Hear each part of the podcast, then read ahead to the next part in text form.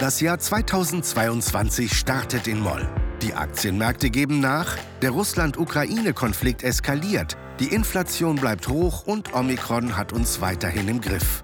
Ob dieses Jahr dennoch gute Entwicklungen für uns bereithält, darüber sprechen Thomas Schwitaler und der Chefvolkswirt der Hamburg Commercial Bank Dr. Cyrus de la Rubia in einer neuen Folge unseres Podcasts Welt der Wirtschaft und beleuchten in diesem Zusammenhang auch den jüngsten Absturz von Bitcoin. Die Inflation ist mit 5,7 Prozent im Dezember im Jahresvergleich so hoch gewesen wie seit Jahrzehnten nicht mehr. Die Ölpreise bewegen sich rund um die 80 Dollar Marke. Pro Barrel Sprit und Gas sind auf Rekordkurs. Dazu massive Corona-Inzidenzen und zunehmende geopolitische Risiken. Stichwort der Ukraine-Russland-Konflikt. Das Jahr hat ziemlich bescheiden begonnen, Cyrus. Was heißt das alles für die Wirtschaft? Und lösen sich die Wachstumsprognosen für 2022 schon im Januar in Luft auf? Naja, das glaube ich nicht. Aber das größte Risiko, und du hast es ja angesprochen, ist tatsächlich der Konflikt zwischen Russland und Ukraine, beziehungsweise da sind natürlich die EU und die USA dann auch mit drin. Und äh, die große Frage, die sich letztendlich stellt, ist, wie ernst meint Präsident Putin es äh, mit der impliziten Drohung, in die Ukraine einzumarschieren. Und je nachdem, wie diese Entwicklungen sich fortsetzen, wird das eben entsprechend mehr oder weniger massive Rückwirkungen auf die Wirtschaft und auf die Konjunktur haben. Ähm, also zuallererst natürlich die Energiepreise. Wir hängen von Russland in Sachen Erdgas ab. 35 Prozent des Erdgases bekommen wir aus äh, Russland geliefert. Äh, Italien, da ist die Größenordnung ähnlich. Frankreich 20 Prozent. Also die ganze Eurozone ist davon äh, gegebenenfalls betroffen. Und äh, auf der Exportseite ist Russland auch dank der Sanktionen, sage ich mal, nicht mehr ganz so entscheidend. Das sind ungefähr zwei Prozent der Exporte, die nach Russland gehen. Aber dennoch natürlich die betroffenen Unternehmen würden darunter auch entsprechend leiden. Und ähm, ja, wie gesagt, es hängt davon ab, in welchem Ausmaß letztendlich der Übergriff dann gegebenenfalls stattfinden würde. Das könnte sein, dass nur in Anführungsstrichen der Donbass angegriffen wird. Es gibt aber auch durchaus Szenarien, die äh, von den USA beispielsweise lanciert werden, dass äh, es tatsächlich um ganz Ukraine geht. Und ähm, da sind die Rückwirkungen natürlich auch aufgrund der dann zu erwartenden massiven Sanktionen und der allgemeinen Verunsicherung, das Ganze ist ja auch eine menschliche Katastrophe, die dann wirklich damit einhergeht, ähm, ja noch gar nicht absehbar. Das ist angesprochen, die Energielieferungen. Wir beziehen das Gas aus Russland und müssen es bezahlen natürlich. Das machen wir über SWIFT, über das Bankensystem. Eine Variante ist ja da Russland abzuklemmen von diesem System. Das heißt, Russland wäre praktisch abgeschnitten vom Welthandel. Wie realistisch ist das zum einen und zum anderen, was wären denn da die Konsequenzen? Genau, also SWIFT ist ähm, dieses eigentlich ist ein Nachrichtenübermittlungssystem, was ähm, notwendig ist, um Zahlung, internationale Zahlungen zu leisten. Und da könnte man, und das wurde schon diskutiert, Russland herausnehmen, so wie man beispielsweise Iran auch herausgenommen hat und dadurch verhindert, dass Iran ähm, Öl es kann natürlich Öl exportieren, aber es kann nicht Öl äh, dafür bezahlt werden. Und das würde natürlich genau, wie du es sagst, bedeuten, dass wir auch keine Gaslieferung bekommen würden, weil wenn wir nichts bezahlen können, dann werden wir auch nichts bekommen. Wie realistisch das ist, das hängt letztendlich davon ab, wie massiv Präsident Putin gegebenenfalls vorgehen würde. Ähm, ich würde es nicht ausschließen, dass das eine Maßnahme ist, die ergriffen würde, wenn tatsächlich eine Invasion in der gesamten Ukraine stattfinden würde. Und dann würde sich eben die Frage stellen, was bedeutet das beispielsweise für Deutschland? Äh, stehen wir dann wirklich ohne Erdgas da?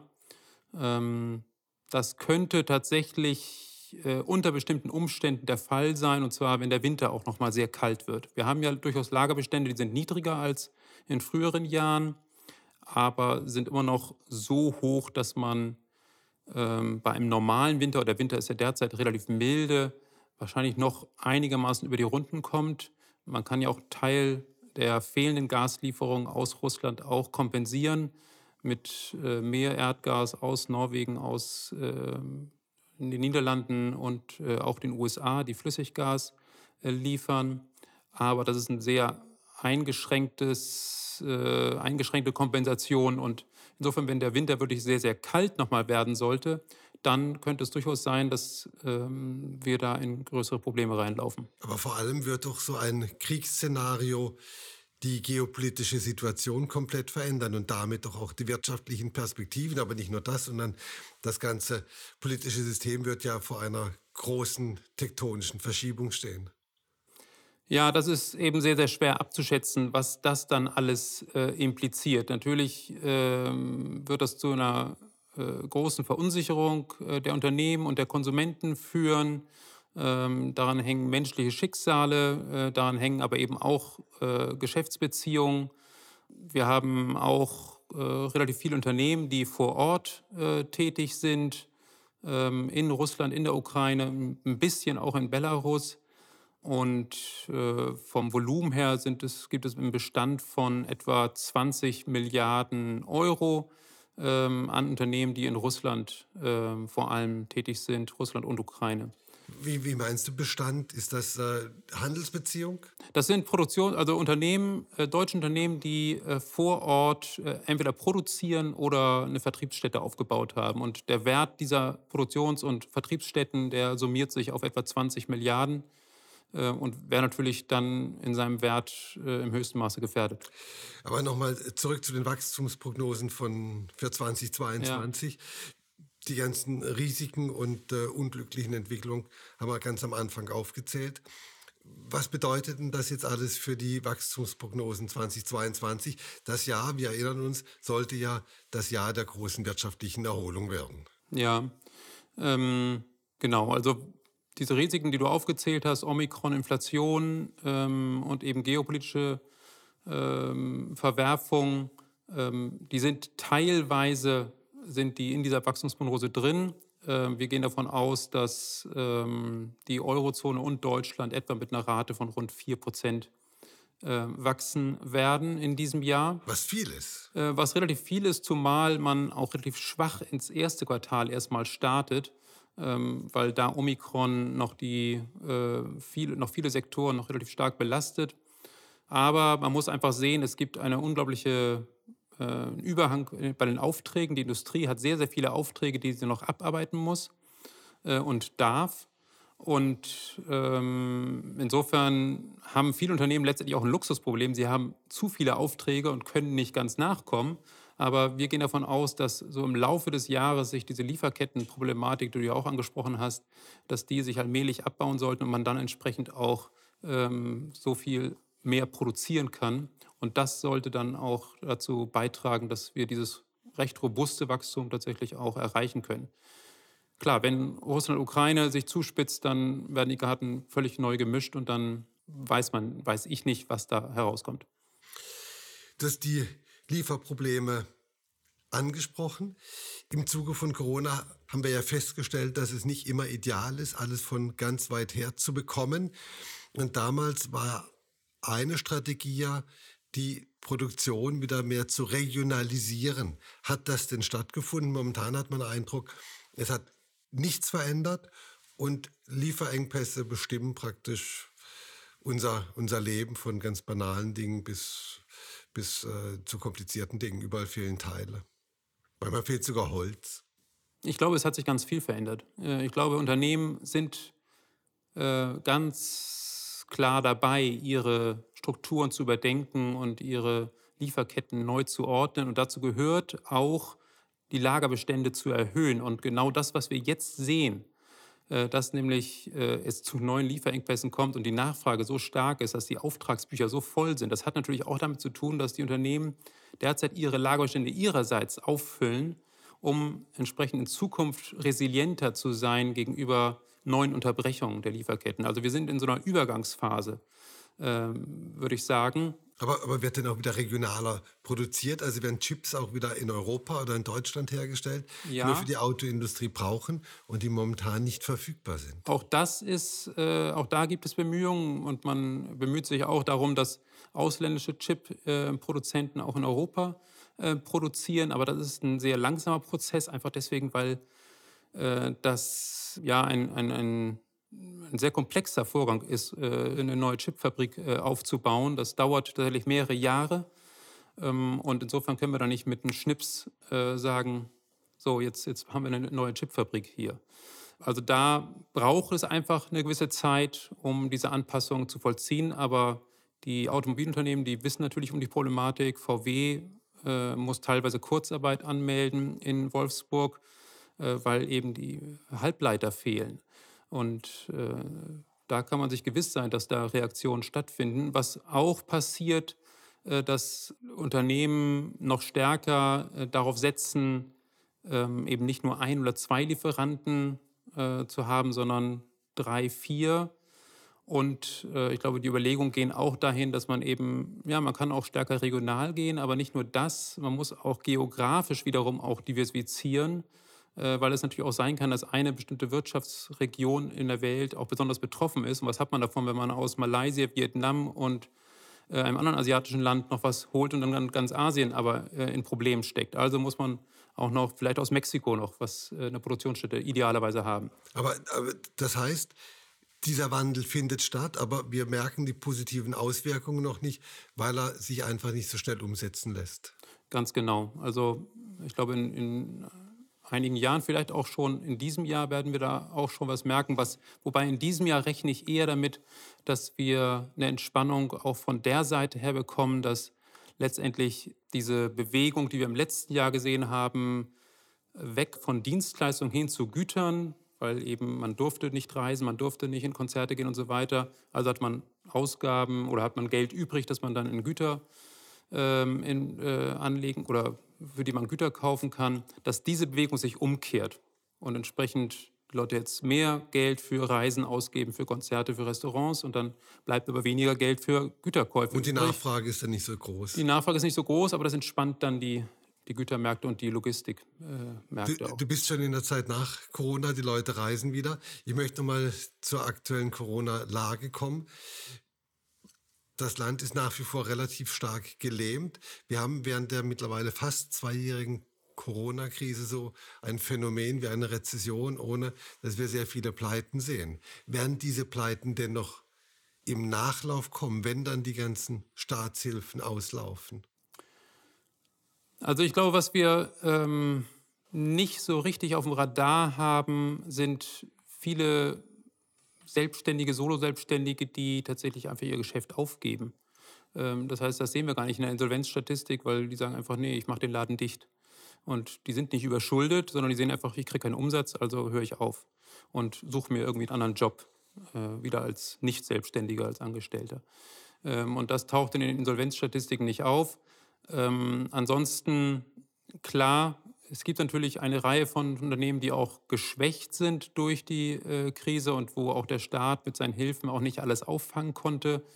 Und wenn jetzt äh, beispielsweise 2G Plus im, im Einzelhandel äh, vorgesehen ist und, und, eingehalten wird auch, dann bedeutet das für viele Geschäfte auch einfach äh, Umsatzeinbußen, die vielleicht 20 Prozent sind und 20 Prozent Umsatzeinbuße, damit qualifiziert man sich noch nicht für äh, weitere Staatshilfen. Also ist aber natürlich substanziell und, und kann entsprechend die Eigenkapitaldecke auch entsprechend belasten. Ähm, also ich erwarte einen Anstieg der, der Insolvenzen, aber nicht wirklich eine, eine Welle, weil wie ich vorhin auch sagte, in vielen Bereichen sind die Auftragsbücher voll und äh, das Wachstum sollte insgesamt dann doch eher robust ausfallen. Lass uns noch mal näher auf ein Thema eingehen, das ich ganz am Anfang genannt habe, die Inflation. In Zusammenhang mit einer Nullzinspolitik auf die Guthaben ergibt sich durch eine Inflation im Jahresvergleich von über 5 Prozent ein enormer Wertverlust der Guthaben auf Sparbüchern beispielsweise. Die Europäische Zentralbank hat aber noch nichts unternommen, um dem beizukommen. Wie erklärst du das und wann rechnest du mit Aktionen der, der EZB?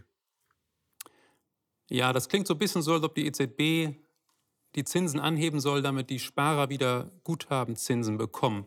Nein, damit die Inflation zurückgeht. Genau, das ist das eigentliche Ziel der EZB. Ne? Also ähm, wirklich die Preisstabilität zu gewährleisten. Für die Sparzinsen, das sind die Banken, die müssen das regeln. Aber ähm, es, gibt ja, ähm, es gibt ja einen direkten Zusammenhang. Und wenn die Inflation hoch ist und die Sparzinsen ja. niedrig, genau, aber, geschieht genau dieser Wertverlust. Ja, ja. Also wenn die Inflation hoch ist, dann äh, passiert ein Wertverlust, ganz genau. Und äh, wenn ähm, die wirtschaftlichen Bedingungen es erfordern, dann sollte die EZB auch die, die Zinsen anheben, ähm, um entsprechend die, ja, letztendlich die Konjunktur einzudämmen, denn nur dadurch kommt letztendlich die Inflation runter. Jetzt ist es so, dass ähm, der Zusammenhang zwischen einer Zinserhöhung und der Inflation relativ indirekt ist und auch einen längeren Zeitraum natürlich braucht, bis äh, das wirklich wirkt. Und ähm, die EZB zögert da etwas, weil wahrscheinlich auch, weil sie nicht weiß, naja, was ist denn, wenn die äh, Rohstoffpreise, wenn die Energiekosten wieder runterkommen sollten. Die Energiekosten und die Energiepreise, die machen derzeit äh, mehr als die Hälfte des, äh, des gesamten Inflationsanstiegs aus. Wenn also die, die Energiepreise wieder runterkommen, dann sind wir ganz schnell wieder im Bereich von unter 2 Prozent. Und dann hat man vielleicht gegengesteuert und Investitionen verhindert und das kostet Arbeitsplätze. Du erinnerst dich vielleicht äh, nicht unbedingt aus äh, eigener Erfahrung an diesen Spruch von Helmut Schmidt, aber du kennst ihn bestimmt. Ähm, lieber äh, 5% Inflation als 5% Arbeitslosigkeit. Ja. Das ist so ein bisschen die Denke, glaube ich, die jetzt auch äh, in der EZB vorherrscht. Also Frau Isabel Schnabel, Ratsmitglied der EZB, hat das auch kürzlich äh, in abgewandelter Form letztendlich gesagt. Und ähm, von daher rechne ich bisher noch nicht damit, dass die EZB tatsächlich tätig wird. Weil, weil die EZB auch davon ausgeht, dass es eben temporäre Faktoren sind, auch wie Mehrwertsteuererhöhung jetzt wieder und die jetzt wieder. Ja, auch das, genau. Ähm, und eben die Energiepreise. Und äh, offensichtlich ist sie auch nicht so zuversichtlich, dass die Wirtschaft so robust ist, ähm, was natürlich auch mit den geopolitischen Faktoren beispielsweise zu tun hat. Und, und weshalb sieht die amerikanische Notenbank das anders. Und da geht man davon aus, dass es wahrscheinlich vier Zinsschritte A, weißt du besser, 25 Basispunkte, 0,25 Prozentpunkte ja, mhm. geben wird. Weshalb sind die Einschätzungen da so unterschiedlich? Ja, also in, in den USA ist die Inflation einmal sehr viel höher. Ähm, die äh, Gesamtinflationsrate ist bei über 7 Prozent. Die Kernrate, also die schließt Energiepreise und Lebensmittel aus, die ist bei 5,4 Prozent, äh, so in dem Bereich. Und das ist mehr als doppelt so viel wie in der Eurozone. Ähm, in der Eurozone liegt die Kerninflation, also ohne Energie und Lebensmittel, bei 2,6 Prozent. Also von der Seite ist schon mal etwas weniger Druck auf die EZB, da zu handeln. Ähm, und man muss auch sagen, bislang ist die USA tatsächlich wirtschaftlich besser durch die Krise gekommen. Ähm, das liegt einmal daran, dass der Staat noch mehr getan hat, also noch mehr Ausgaben getätigt hat, große, massive Konjunkturpakete geschnürt hat und zum anderen auch daran, dass die Pandemie, also die Amerikaner gehen damit irgendwie anders um. Ähm, also die lassen da vieles auch durchlaufen, sag ich mal, und gehen dann trotzdem auf Konzerte, steigen in Flieger und äh, reisen. Ähm, und auf diese Weise ist man jetzt wachstumsmäßig schon sehr viel weiter als die Eurozone. Ähm, das heißt nicht, dass die da völlig unbelastet äh, sind. Also gerade jetzt die Omikron-Variante, die schlägt schon durch und man sieht auch bei den Intensivbettenkapazitäten eine, eine größere Belastung, die durchaus an alte Rekorde auch wieder ranreicht. Insofern kurzfristig, glaube ich, wird es da schon noch ein bisschen hakeln.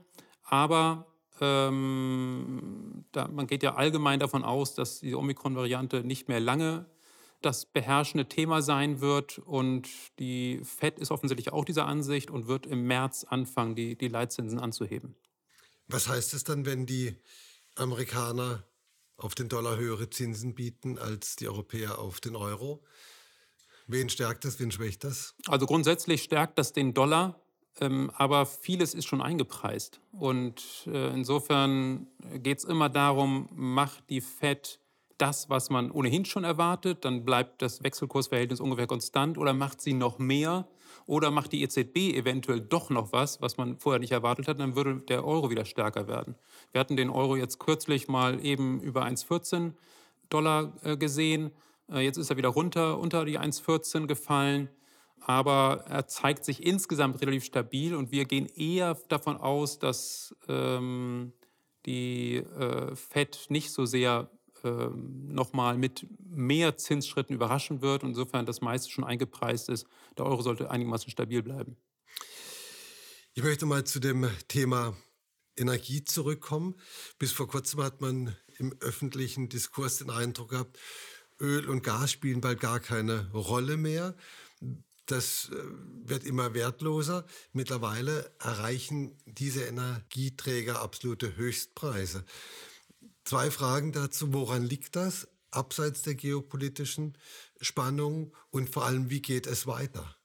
Also hat man, hat man Big Oil vielleicht ein bisschen zu früh tot gesagt? Ja, das ist natürlich eine große strukturelle Entwicklung, die, äh, die du da ansprichst, dass eben über die Klimapolitik die Nachfrage nach Öl dann äh, sinken wird. Und ähm, es gibt durchaus einige Beobachter, die sagen, ja, deswegen haben die Big Oil dann entsprechend auch weniger investiert und jetzt äh, können sie eben nicht mehr so viel fördern. Ähm, ich glaube, da sind auch viele kurzfristige Effekte am Werk. Ähm, das eine ist natürlich die, die Spannung, die wir am Anfang angesprochen haben. Russland produziert immerhin 10 Prozent des gesamten Ölbedarfs der Welt. Und äh, wenn Russland irgendwie diesen Öl, dieses Ölinstrument als Instrument auch einsetzt, um auf Sanktionen zu reagieren, dann wird man das natürlich auch entsprechend äh, an den Ölmärkten merken. Der andere Faktor ist OPEC. OPEC ist äh, die OPEC ist relativ zurückhaltend bei der Erhöhung ihrer Förderung. Äh, geht immer pro Monat, sagt sie immer, 400.000 Barrel pro Tag mehr ähm, werden produziert. Und das ist, äh, also die USA fordern, dass dieser Ausstoß erheblich gefördert, nochmal erhöht werden sollte.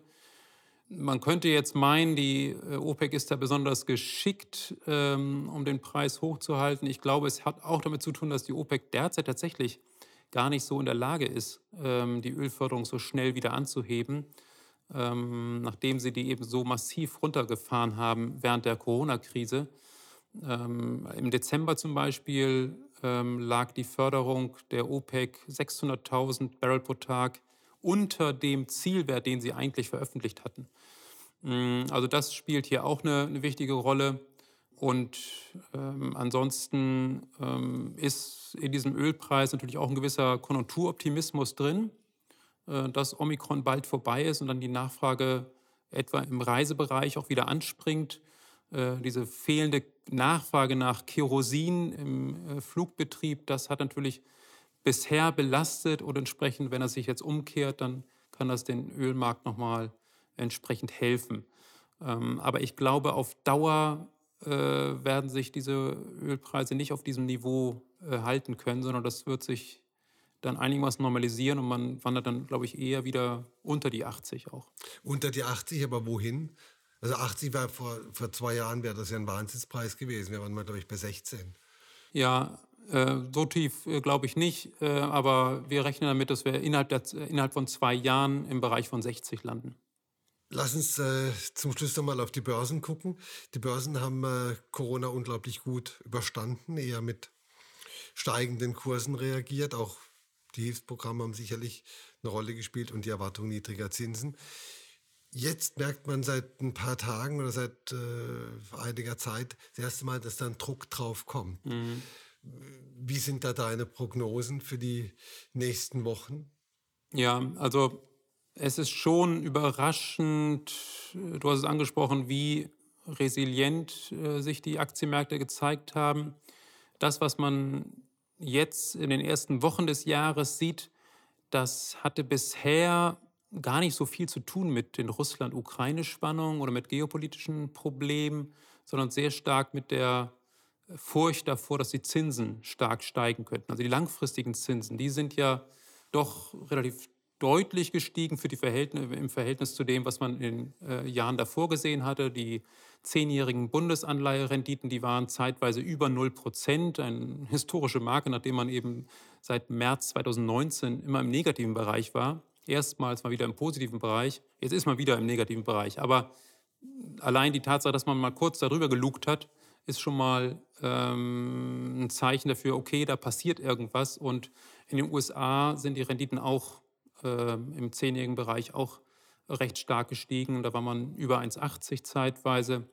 Äh, da war man während der Krise ja auch bei deutlich unter 1 Prozent. Also das ist so ein bisschen die Angst, äh, glaube ich, die an den Aktienmärkten sich niederschlägt. Und dann sieht man auch, dass zum Beispiel die Nasdaq, die Technologiebörse aus den USA, dass die besonders stark gelitten hat. Die hat fast 10 Prozent nachgegeben im Laufe dieses Jahres. Warum? Weil hier Werte gehandelt werden, wo man die die Cashflows, die Gewinne sehr stark in der Zukunft erwartet. Und je weiter was in der Zukunft ist, desto weniger sind diese Gewinne eigentlich wert. Und je höher die Zinsen sind, desto stärker belastet das sozusagen den Kurs. Ähm, die deutschen Aktien haben gar nicht so stark nachgegeben. Die haben etwa 2% nachgegeben im, im, Laufe des Jahres. Und die sind da etwas robuster in, äh, im Hinblick auf die Zinserhöhung aufgestellt. Und, und was sind die Prognosen? Die Prognosen sind, dass ähm, wir tatsächlich noch ein, äh, durchaus noch ein bisschen schwächer gehen können und dann auch mit äh, parallel zu dem von uns prognostizierten äh, Wachstumspfad ab dem zweiten Quartal dann auch wieder nach oben gehen, ähm, sodass wir wahrscheinlich im Jahresvergleich, also wo haben wir gestartet und wo werden wir enden, wahrscheinlich relativ flat, also kaum eine Veränderung sehen werden, aber mit eben dieser Delle im ersten Quartal und dann wieder nach oben gehen.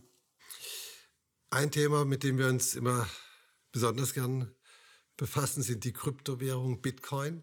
Da gab es zuletzt wieder heftige Turbulenzen. Es gibt auch die Diskussion schwillt auch an äh, Regulierung von mhm. Bitcoin und äh, Bekämpfen von Kryptowährungen. Also da merkt man schon, dass die Euphorie ist vielleicht so ein bisschen weg. Wie siehst du das? Wie geht es da weiter? Ja, also nehmen wir mal Bitcoin. Bitcoin liegt ungefähr derzeit bei 34.000. Ähm, das ist, wenn man das vergleicht mit vor einem Jahr, immer noch eine Steigerung, weil da lagen wir etwa bei 30.000. Wenn man es aber mit dem Höchststand? mit dem Höchststand vergleicht, der war fast 70.000, dann ist das eben äh, nahezu eine Halbierung und äh, je nachdem, wann man eingestiegen ist, ist man glücklich oder nicht so glücklich. Das, das ist natürlich so. Ähm, ja, das ist ein Markt, der ja per se sehr viel Bewegung hat und das liegt, äh, oder sagen wir mal so, die, die Rallye, die wir zuletzt gesehen hatten, äh, also bevor es zu diesen Turbulenzen kam, die hat natürlich auch sehr viel damit zu tun, dass institutionelle Investoren in diesen Markt eingestiegen sind. Und institutionelle Investoren die machen eine, eine Risikosteuerung und die wollen nicht insgesamt zu viel Risiko halten. Und in diesen Zeiten, wo es eben nervöser wird an den Märkten, und diese institutionellen Investoren haben eben Bitcoin nur als Beimischung, sage ich mal, im Portfolio. Die haben Aktien, die haben Unternehmensanleihen, ähm, die haben Verbriefungen und andere Derivate und so weiter. Und die reduzieren jetzt ihr Risiko. Und da fliegt natürlich dann auch Bitcoin auch mit raus oder wird zumindest weniger gewichtet. Und insofern ist das, eine, glaube ich, eine Bewegung, die sehr stark auf die institutionellen Investoren auch äh, zurückzuführen ist. Äh, und jetzt ist, muss man gucken, ob die eingefleischten Bitcoin-Fans, die äh, ja sagen, nein, ich kaufe Bitcoin, um es zu halten und ich werde es erstmal auf Sicht von zehn Jahren überhaupt nicht verkaufen, ob die vielleicht jetzt auch einsteigen und sagen, hey, das ist ein günstiger Kurs, damit kann ich meinen Bestand insgesamt nochmal erhöhen. Ähm, das ist durchaus immer wieder zu beobachten gewesen, dass man da so eine Haltelinie gefunden hat. Ich kann es nicht sagen, wo die Haltelinie ist. Ähm, wenn man das Ganze mal, ich bin ja durchaus, also ich bin jetzt kein Bitcoin-Fan, aber ich bin der Ansicht, dass die Blockchain als Technologie äh, uns noch sehr äh, weit führen wird und vergleiche das durchaus auch mit der Internetentwicklung in den 90er Jahren. Und da war es ja auch so, dass das Internet in eine Blase hineinkam, und dann je abstürzte äh, Anfang der 2000er. Ähm, was aber nicht bedeutete, dass Internet als Technologie irgendwie äh, keine Zukunft hätte, sondern eigentlich war das dann sozusagen erst der Beginn der echten technologischen Entwicklung. Und insofern äh, ist das durchaus möglich, dass äh, die Blockchain-Werte ähm, dass die erstmal äh, stark nachgeben werden. Aber ähm, ich glaube, dass die Technologie selber sich fortentwickeln wird und dass dann irgendwann auch wertmäßig wieder ähm, sich das äh, stark erholen kann.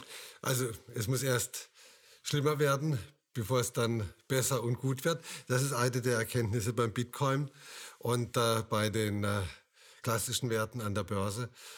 Werden wir mal sehen, dass du und dass du recht hast mit der Prognose, dass es im zweiten Quartal aufwärts geht und vor allem natürlich gucken wir weiter auf den großen geopolitischen Konflikt momentan und hoffen, dass da auch alles soweit gut geht. Cyrus, vielen herzlichen Dank. Danke, Thomas. Das war Welt der Wirtschaft. Dr. Cyrus Della Rubia, Chefvolkswirt der Hamburg Commercial Bank, im Gespräch mit Thomas Schwitaler.